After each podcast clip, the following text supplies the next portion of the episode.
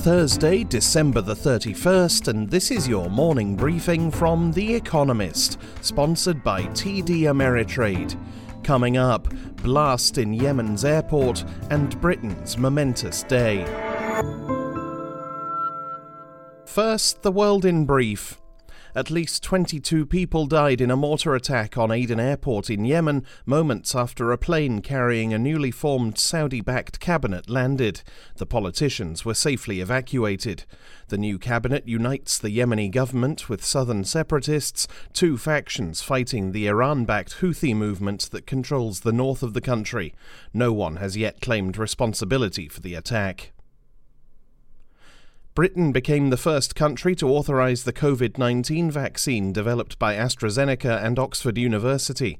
The jab is cheaper and easier to make than those already in use, but clinical trial data caused confusion. A half dose followed by a full dose appeared more effective than two full ones. It will start to be deployed next week.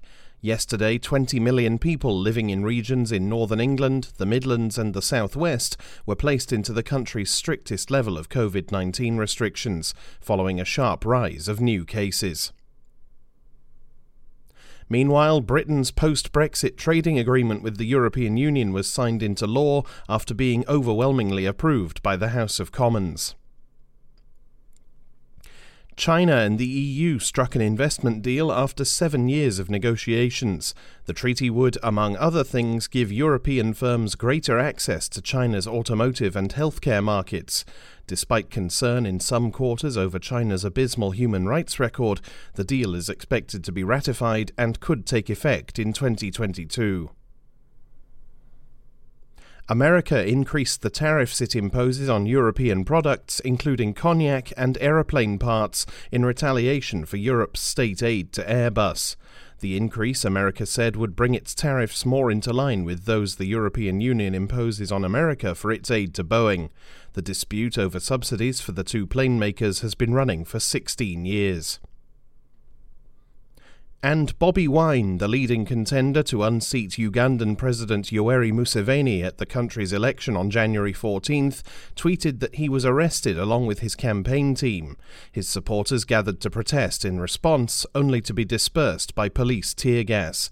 The police admit to having restrained Mr. Wine, though they claimed to have arrested nearly 600 protesters.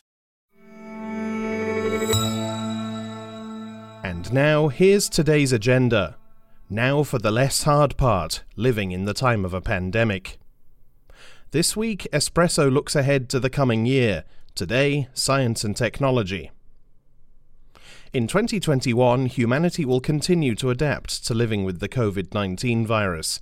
Masks and diligent hand washing will still be necessary, but be prepared for changes in three areas testing, quarantine rules, and the guidelines for social distancing. Cheap, rapid tests for COVID 19 infection will become ubiquitous. Many countries will probably reduce their quarantine length from two weeks to one in the hopes of boosting compliance. Officials checking on quarantined people will be more willing to let them out for some low risk activities, such as early morning walks in the park when there are few people about. In a similar vein, many governments will give their citizens more autonomy about socializing. Convoluted and prescriptive rules about who can see whom and where and how will be out. All this should make the second year of the pandemic somewhat more bearable than the first. Raise a glass to that, in a small group, of course. Tackling the virus, vaccine hunting. In early 2020, most people thought it unlikely that a COVID 19 vaccine would arrive soon. So it is remarkable that heading into 2021, a number of vaccines became available. This month, the Medicines and Healthcare Products Regulatory Agency, Britain's drug regulator, authorised the use of a COVID 19 vaccine made by Pfizer and BioNTech and another made by Oxford University and AstraZeneca. The coming year will see difficult political and public debates about how to prioritise the use of vaccine supply. There are also concerns about potential shortages of equipment, such as medical glass and needles, and the storage of the vaccines. Some need to be kept ultra cold during distribution. Currently, at least 25% of vaccines arrive in a degraded state due to problems with the cold chain. One thing is clear vaccines will arrive, but they will be distributed unevenly among and within countries, in part because of the scale of the distribution problem. Hungry for alternatives, cultured chicken and insect protein. Do not be surprised if you are served artificial meat next year. Singaporean regulators recently approved the sale of the first cultured chicken produced by EatJust, an American food maker. Concerns about the environmental impact of food production are also putting insects on the menu. They are rich in protein and more sustainable to produce than bird or mammal meat. The International Platform of Insects for Food and Feed forecasts that production of insect based food will grow from 5,000 tonnes in 2019 to 260,000 by 2030. If you don't fancy whole roast crickets, don't worry. Producers are banking on using insect derived products in animal feed to reduce reliance on environmentally damaging proteins such as fish meal and soya beans. Granted, insects currently cost more to produce than soya, but for feed manufacturers they offer the prospect of a green, often homegrown protein, which, given the pandemic and increased consumer awareness, will be worth paying for. Understanding the Brain Human Consciousness. In 2021, a group of neuroscientists will test two theories as part of an adversarial collaboration competition to understand how consciousness is generated in brains. Dr. Giulio Tononi of the University of Wisconsin Madison argues that the more the neurons in a being's brain interact with one another, the more the being feels itself to be conscious. Because the parts of a human brain where neuronal connectivity is most complex are the sensory processing areas at the back of the organ, these could be where consciousness sits. Dr. Stanislas Dehaene, who works at the Collège de France in Paris, reckons by contrast that consciousness involves a network of brain areas. It is the activity of evaluating, editing, and broadcasting in the prefrontal cortex that could generate feelings of consciousness.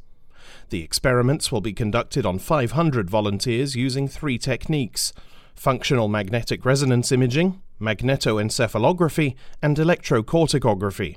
Distinguishing between the two would be a big step forward for science. Shoot for the Moon Space Exploration. Thrilling space missions are scheduled for blastoff in 2021. America's NASA plans to launch a car sized craft to tweak the orbit of an asteroid's moon that is nearly as big as a stadium. It will also send an uncrewed flight around the moon, and with help from the space agencies of Canada and Europe, launch the James Webb Space Telescope, the biggest and priciest ever. India and Russia aim to initiate lunar landers, and China will begin launching parts of its next and biggest space station, Tiangong 3. With spending on space outstripping overall global economic growth, spacefarers are keen to continue dazzling next year while also trying to keep costs down. More is at play than big bucks, however. Behind India's manned spaceflight, for instance, is the push factor of rival China, says Raji Rajagopalan, a former assistant head of India's National Security Council. In global geopolitics, space is the next frontier. Finally, here's the quote of the day from George Marshall, who was born on this day in 1880. The only way human beings can win a war is to prevent it. That's it from the Economist Morning Briefing, available every weekday and on Saturdays. You can hear interviews and analysis from our journalists, including our current affairs podcast, The Intelligence, by searching for The Economist on your podcast app or asking your smart speaker to play the latest Economist radio podcast. And as a subscriber, you have access to each week's full edition in audio. Just download the Economist app on your mobile device to start listening.